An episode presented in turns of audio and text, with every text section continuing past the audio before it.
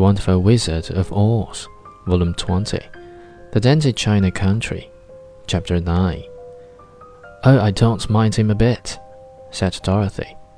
But you're so beautiful, she continued, that I am sure I could love you dearly.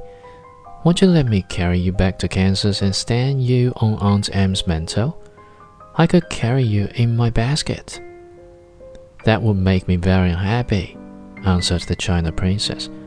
You see, here in our country we live contentedly and can talk and move around as we please. But whenever any of us are taken away, our joints are once stiffened, and we can only stand straight and look pretty. Of course, that is all that is expected of us when we're on mantels and cabinets and drawing room tables.